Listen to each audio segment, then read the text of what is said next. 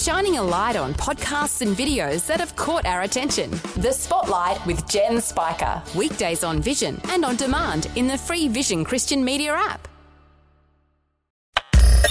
Audio on demand from Vision Christian Media. History.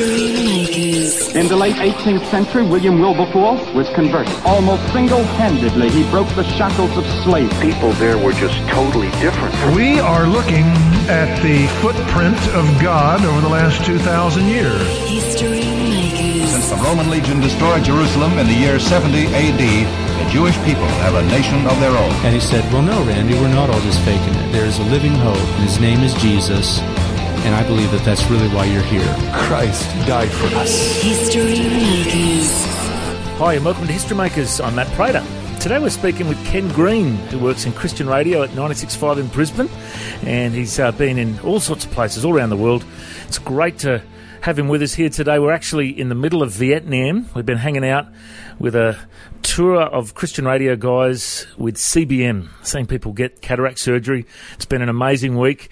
Uh, mate, before we hear a bit of your story, tell us a bit about how amazing it's been to see all these cataract surgeries here in Vietnam. They're just amazing, my friend. Um, I've been involved with CBM on and off for years and years and years. And again, a, another trip like this one, seeing the poorest of the poor receive this sight um, from from amazing people back home in Australia just blows me away every single time. So cool, mate. Well, let's find out a bit of your story. Where were you born and raised? Uh, New Zealand. I was uh, born in Auckland, New Zealand. It's kind of the big city there. What was your family life like? Did you have a religious upbringing? No, no, not at all. Um, my family life was a bit rugged in the beginning. Uh, it was domestic violence. My uh, my dad uh, was, you know, right in the wrong there for many, many years. It was a bit of a nightmare as a little kid. Um, he got very sort of drunk and violent and things like this. And my poor mum would uh, sort of have to deal with all that stuff. And yeah, it was pretty hard, my friend. We'd always have family members come around in the middle of the night, try and stop all the, the chaos and all this stuff. And sometimes you would, you know, you'd have to run out and escape because it would got too crazy. You know, sometimes you wake up and you're just a little kid and you you you decide to be a human shield for your mother's face. It's not a good place to be when you're a little kid. My dad eventually left when I, I was seven. My older brother, who was ten at the time, so we all sort of grew up doing that sort of thing. And then mum took it from there. Mum took the reins and she became a hero uh, to me. After that, always will be. Just working so many jobs to keep us kids going and um, just amazing time. And mum herself wasn't a, uh, a Christian mum's, you know, back in those days was right into the, you know, the the new age. She was into tarot cards and star signs and all this stuff. It was quite common for us kids to go get our tarot cards read on our own. Um, for us in that way. So, I, look, I believed in the spiritual world. Obviously, it was a bit sort of out there and ghosts and all that, but uh, it, it, it left me open to believe there must be more than just just that. And I think it- it wasn't a religious uh, introduction by any means, but I knew there was a, a real spiritual realm. What about your teenage years? Uh, did you have any faith at all during those years? not at the beginning as much. I uh, got into music at a young age. I could play the drums quite well. It, uh, it just suddenly became a thing. So I got lot, right into bands. So around about the age of 13 and 14, I was playing in pubs. Um, legally wasn't allowed to be there, but I was playing drums and bands and things like this. And uh, so my whole life really became about sort of doing that and doing music. And I wanted so to yeah, just around the Auckland area, just doing that. And so you know, the the sex, drugs, and rock and roll industry really became part of what we were doing. Uh, until I was around about the age of 17 and um, and then I had an encounter, uh, an amazing encounter, and came to the Lord. What happened? It was January '88, and the lady was doing the tarot cards. This will happen to you, and you'll meet this person, and so on and so forth in January, and then she'd do February, and then she'd do March, and then she got to April, and her face just went blank. And I thought, oh, what's happened there? You know, she's kind of scary. She was telling you your future, and you don't want her to go blanket. And she's just like, I, and she said to me, and I remember this. She goes, I can't, I can't touch this. It's going to happen in April. And she just basically sort of didn't leave it there, but sort of just weaseled out of telling me what was going on. I, I personally, in the back of my head, thought, am I going to die in April? Uh, in April, I. Um, an ex girlfriend of mine came round to the house and she'd given her life to Christ and she invited me to church. And uh, when I went to church, I blacked out.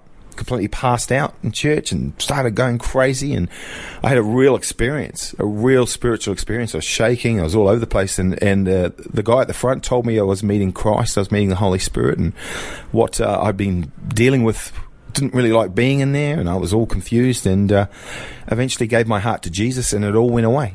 And it, re- it dawned on me that that April, she couldn't touch it because she couldn't touch the power of Christ. And they could, she could, what she was doing, yes, it was spiritual, but it, it couldn't compare to the authority of Christ. She wasn't going to start telling God what to do. And so she didn't really have any power over it. And it dawned on me that I'd found the ultimate power in the universe. You know, that is fascinating that uh, she didn't know what was happening in April. Uh, I had a chance to chat to a clairvoyant who became a Christian recently. I actually preached at a church and she gave her heart to the Lord. But she said, she said, uh, I had the counterfeit and now I have the real thing. And she actually can prophesy now quite accurately because of the Holy Spirit. And it's fascinating, you know, that there's that's the, that's just the dodgy version, that's the devil's version, and and they couldn't match what was happening in April. So I'd just love to hear a bit more of, of this uh, church event that you went to because you know I, I'm an evangelist. I love seeing people come to Christ. What what was there a, a message that was preached, or like what kind of church was it? H- how did it happen? Uh, it was a uh, church at the time called Auckland City Elim. It was 1988. And um, there was a pastor called David Peters, uh, who I didn't know at the time. And, well, like I said, he preached a message and got up and s- he made a joke. Wasn't a very good one, to be honest. But everyone, you know, they always laugh at the pastor. Oh, you're so funny, pastor. Ha ha ha. Is that why they laugh? Just oh. You're Oh, not funny, oh, Sorry to break it, break it to you. but he, he uh, the last thing I remember him saying is, you, "You're laughing now at that joke, but I don't think you'll be laughing by the end of it." And I was gone. I couldn't tell you what he said. He preached. I couldn't really tell you. Wow. To, to be honest with you, so and what changed in your life after that? well, this was. Oh, God revealed himself to me in a very powerful, powerful way after that. I woke up the next morning, because obviously it was Sunday, it was Monday morning, time to go to work. And I'm lying there going, I guess I'm a Christian now. I don't know really what to do. And this was really strange to me. So I prayed by myself and just went, okay, God, I. I don't know this. I don't know what you have to do and what I, you know, just show me what to do. else I, I don't know if I'm even going to, you know, what is the, you know, what's the steps I have to take? I got into my car and I started going for work, and that was my prayer. And I got in the car and I drove down the road. Now, years ago, when I was a little fester, yeah, little kid, I was graffitiing on bus stops. That same bus stop that I graffitied on, freshly painted, and I kid you not, freshly painted because I pulled the car over, was a big follow Jesus. I stopped the car. I touched the paint. It was green paint. My second name's Green. I don't know what there's anything in that, but anyway, and it just said follow Jesus, and that was like the biggest answer to prayer to me. That's all you have to do. Just follow Jesus, and and uh, basically that's been my go. Just let's just follow Christ, and hmm. sometimes. Hmm. You know, you go to all sorts of places. You get it right. Sometimes you mess it hmm. up. It's a daily thing, and it's the way it goes from there on in. Big stuff. And tell me about your career back then. What were you doing, and what kind of jobs did you get into after that? Sure. Well, uh, when I did that, I was 18 years old, and I was, I, I left school when I was 16. I just went from job to job to job. I really couldn't find it because ultimately I wanted to be a, a drummer in a band, and my band was recording albums and things like that. And I was still in the band when I gave my heart to Christ, and I was still in there for a while, and I, because it was just a learning step, getting discipled and going on like this. And so um, I was, I think I was a food courier at that time, dropping around people's food and all this sort of stuff. Uh, so that was an amazing transition. But really, you know, my heart was to do music and things like this. And eventually it came to the point where, I, this, you know, a few years down the line, I, the band that I was in, uh, I was in there with my cousins. It was a big band in New Zealand that became very famous, but I had to leave it because I thought, well, there's too much compromise going on in what I'm trying to become, and, and if I want to be legit about it, I might have to make a few sacrifices. And uh, so I, I, I said to God, I love music. You know, you've given, I, I believe you've given me the heart to form music at the time. But I'm going to lay it down for you. And, and I left the band. It was a very hard thing to do. And it was a hard thing to do because I realized that was my identity. That's who I identified myself as. And to, you're basically taking the first step to lose your identity. Um, and from there, uh, God really honored that. Um, I met, I was some Christians. We started playing in Christian bands. I thought that's cool, and I started playing in some Christian festivals, and it was great. And it was good, you know. And then the bands came back, and it was great. Meantime, the band that I was in uh, before they got very famous in New Zealand. They got number one hit. Who was it? Uh, the band called Push Push. I thought you were going to say Split Enz or something. Oh, yeah, no, they wouldn't have me. Uh, and so, you know, they got famous. They got number one hit. I, I think they even played on Hey Hey It's Saturday over here. And so I was like, ooh, and I was kind of like, I was probably uh, in the back of my head, to be honest with you, a bit bumming, like, wow, they've really taken off. But I've, here I am, just, that's cool. I'll just play in little Christian bands in New Zealand. Um, year after year after year, did this. And then all of a sudden, um, the guitarist in my band, he was telling me about a guy called David Pierce who is in Amsterdam. He's an American living in Amsterdam, he was coming to speak and preach at a music festival that we were playing at, and he was really excited, and he he was sort of saying, "I'd love to work with him." And I met this guy, David Pierce, and he sat down, and we were talking, and. uh, Um, he had long hair like I did at the time. Actually, had hair then, uh, long hair, and he's, he's you know dressed like we were, and he was an older older than I am, sort of a guy, and he had a real heart to say, um, let's, it's great that you want to be a Christian musician, but let's use this as an evangelistic tool. And that was really my heart to see all my friends won for Christ. And uh, he wasn't about playing in churches. It was about or Christian festivals. It was about let's go, be in the world. Don't be of the world. Let's. But the, the, I think as Christians, a lot of people think, man, I'm not going to be of the world, but they don't balance it out with being in the world. And that was the whole go. So, uh, long story short, he said you should come over and uh, play drums in the band. And so my wife and the, I got married eventually, obviously, to my beautiful wife Lindley. We met at church when I was 18. We got married when I was 22. That was 92 we got married. And so just after we got married, Lindley and I, uh, we went over with the band that was playing at the festival to go play on what they called uh, the, the Steigerboot in uh, Amsterdam. And the Steigerboot's uh, right in the red light district, uh, kind of area just behind Central Station. A lot of drugs, a lot of stuff. And we did a, uh, a mission trip there for a month, and it was a training program there, kind of a your uh, YWAM discipleship training program.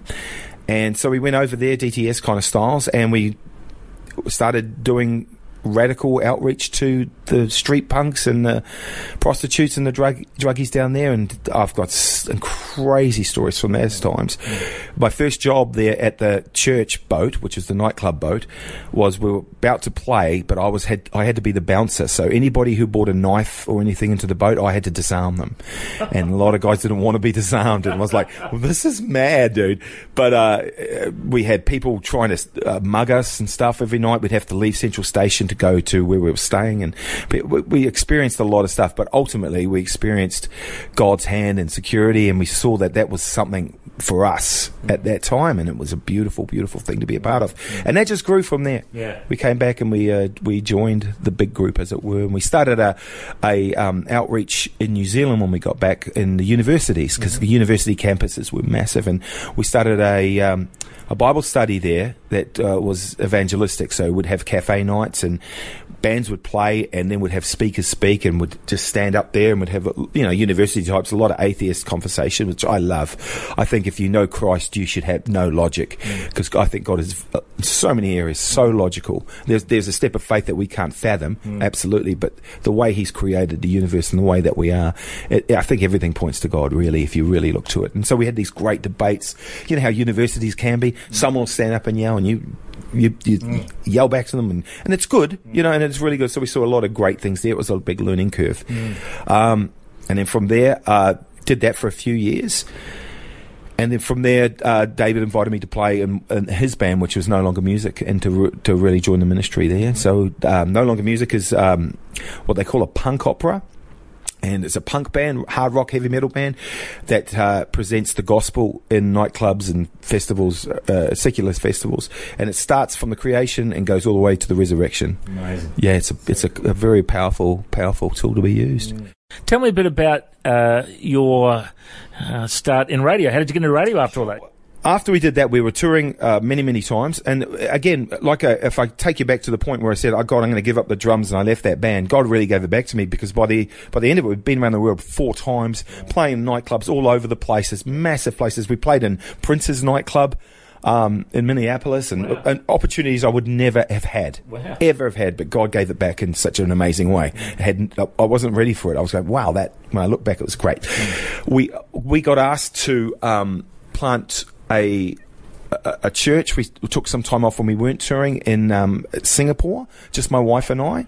So when we weren't touring, um, we spent a few years in Singapore planning a church, and I started. The, the, the, the church was Church of Our Saviour, and they wanted to fund us to help reach the youth. And they said, please help us do that. And I said, well, who are the youth? And they didn't know really. So we just spent a month on the streets just talking to people and finding out what the need was. And there was a lot of Muslims uh, who were there, uh, and they're punks. And they're in bands. There's lots of mini bands. But the problem for them, there was nowhere to play. And so I said, um, we thought, well, that's, that's the way in. And so I, we approached a, one of the men, I think I knew at church, he was a Christian. Uh, he has a karaoke bar and I said to him, "Can we use your karaoke bar uh, to you know put these concerts on?"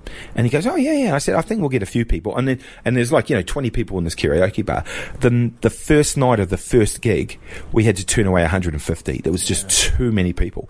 So what would happen is the bands would play there, and and now we just let them go for it. Go for it. Have a raucous time. It's a safe time. It's a great place. And we called the, the nightclub Core. Core because they like hardcore music. But at the same time, it wasn't just about the core of the music. It was about the core of the person. And, and then, so we'd do that. And then we would have, um, Bible studies on the Wednesday. Yep. And we invite everybody to come. So if you're part of core, you're part of the Bible study. They come to that, and then we'd, we'd start a little magazine. They call it a zine, and it's just for. Uh, the guys who come to the club, and then we put articles in it. And if you know, I don't know if you know the hardcore scene. There's lots of different areas of doing it, and there's one called straight edge. Straight edge are, are people who are genuine punks. They're not Christians or anything, but they don't have sex, they don't drink, they don't do drugs, and, and they, they keep a clean life. That's why they call them a straight edge.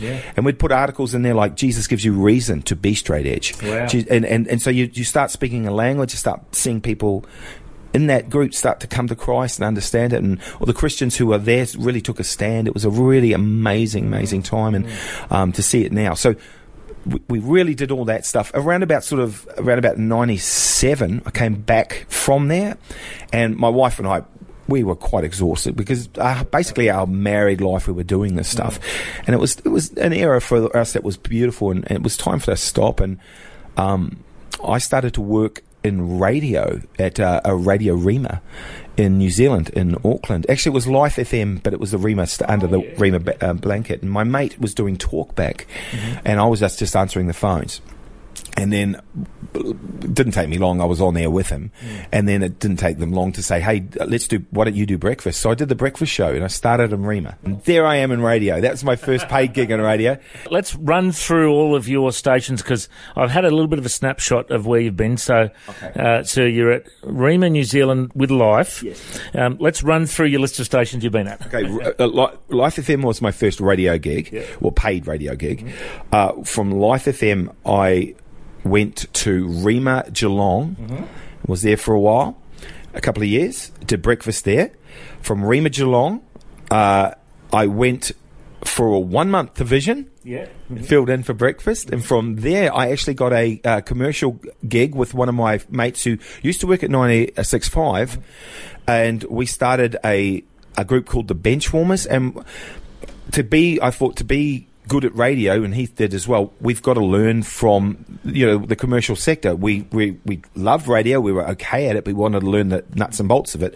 So we started with CFM, and at, the, at that time I think it was RG Capital Network, and. Um, we did nights there, and then they offered us a network drive show around about 80 stations right around Australia. So I couldn't tell you I was on Hot FM and Gold FMs and all the FMs. I don't know, you know, all around. We're in Perth, we're in other cities, and it was a great, great experience for years and years and years to learn how to network a show, and it went crazy. At one stage, we had four million listeners every day, Wow. and so you'd do a news story, and nine out of ten times, the people in the news story would be one of your listeners, and they'd ring up, and it was amazing. And the, we saw the power of radio. Now, the secular side of radio is pretty crazy. I can tell you that. And we saw a lot of craziness, and there was some times then where we, you know, we'd had to really pull together and go, mate, this is, you know, we got to really. It's hard to stand strong, but you did, and and well, not every time. I'm sure God would have debate with that. We'd have to, oh, okay, we've got to sort it out. But it was a real growth period. But I could see because I love communicating and I love the Lord and I love talking. I think radio, boom, it's it's one of those hits. Look, we went from there to Nova. They changed um, to a different company. Went to Brisbane. We did driving there for two years. Went back to um, RG Capital, which by that time had become Austereo, um, Macquarie. Um, and then worked with them. Worked on a different stream again. Was was, was networked. Moved down to Melbourne uh, at that time. Uh, my co-host Dan really wanted to go there. I wasn't that into it, but we got there. Uh, and then from there, um, an incredible thing happened. I had my son, my wife and I. I mean, we've been married now 26 years, but together 30 odd. And, uh, you know, we were late in the tooth to get a child. And um, once he came along, I was blown away. I call myself a born again father because it was like, you know, you know, when your kids are born, life comes into the room, mm. and that that's tangible. And I was blown away that God had mercy on us for that. yeah. And I just felt I don't want to raise my son in this crazy secular world. And to be honest, I, I got into commercial radio to learn about it. I think we'd learned a lot and all we really could do there. And I thought, I, I want to go back into this sector and tell, communicate the life of Christ, but do it well on radio. And and so I, I remember ringing my friend Burns, who was at the time working at a place called Light FM mm-hmm. in Melbourne, and said, "Want to come back into the fold? Really need to come back in the fold. I've got a son now. I, I want it to be good for him and, and family. I need to start focusing on that." And we started there. I did breakfast there. Did that for about two and a half years, and really felt God call me up to 96.5, and here we are. Did drive there for years, and now we're doing breakfast. Well, I've been listening to you on 96.5, my hometown, for a number of years, and uh, we've connected a couple of times, but I've really enjoyed to get to know you and the team uh, while we've been here. And, uh, mate, I am just blown away by the uh, your testimony, your story. And you know what? The number of amazing people that have come out of New Zealand doing stuff for God, it's incredible. You look at the Australian church and the worldwide church, you know, for, uh, you know, uh, New Zealand really is punching above its weight, bringing guys like you out, you know, changing the world. So, uh, Ken, I reckon you're a history maker, mate. Thanks for joining us. Right back at you, Matt. Thank you, buddy. Thanks for joining us on History Makers. If you'd like to listen to this interview again, just go to historymakers.tv. There you'll find links to Facebook, Twitter, and Instagram. You can subscribe to our iTunes podcast or check out our YouTube clips. History Makers is a faith based ministry, and we appreciate all of your support. The vision of History Makers is to share the good news of Jesus all over the world. If you've got a suggestion of someone we can interview, send us an email info at historymakersradio.com. God bless you. Have an awesome day. I'm Matt Prater, and why don't you go and make history? History Makers. History Makers is proudly sponsored by Bible League, who serve the local church and other partners around the world by providing Bibles, scripture materials, and training to help people meet Jesus. They provide God's Word to a lost and needy world. Bible League plants Bibles in prisons, among persecuted Christians, and in poor nations, bringing the love and light of Christ into many people's lives around the world. Make history today by joining our friends at Bible League and planting a Bible that will help someone meet Jesus. Go to bl.org.au. Station sponsor. Thanks for taking time to listen to this audio on demand from Vision Christian Media. To find out more about us, go to vision.org.au.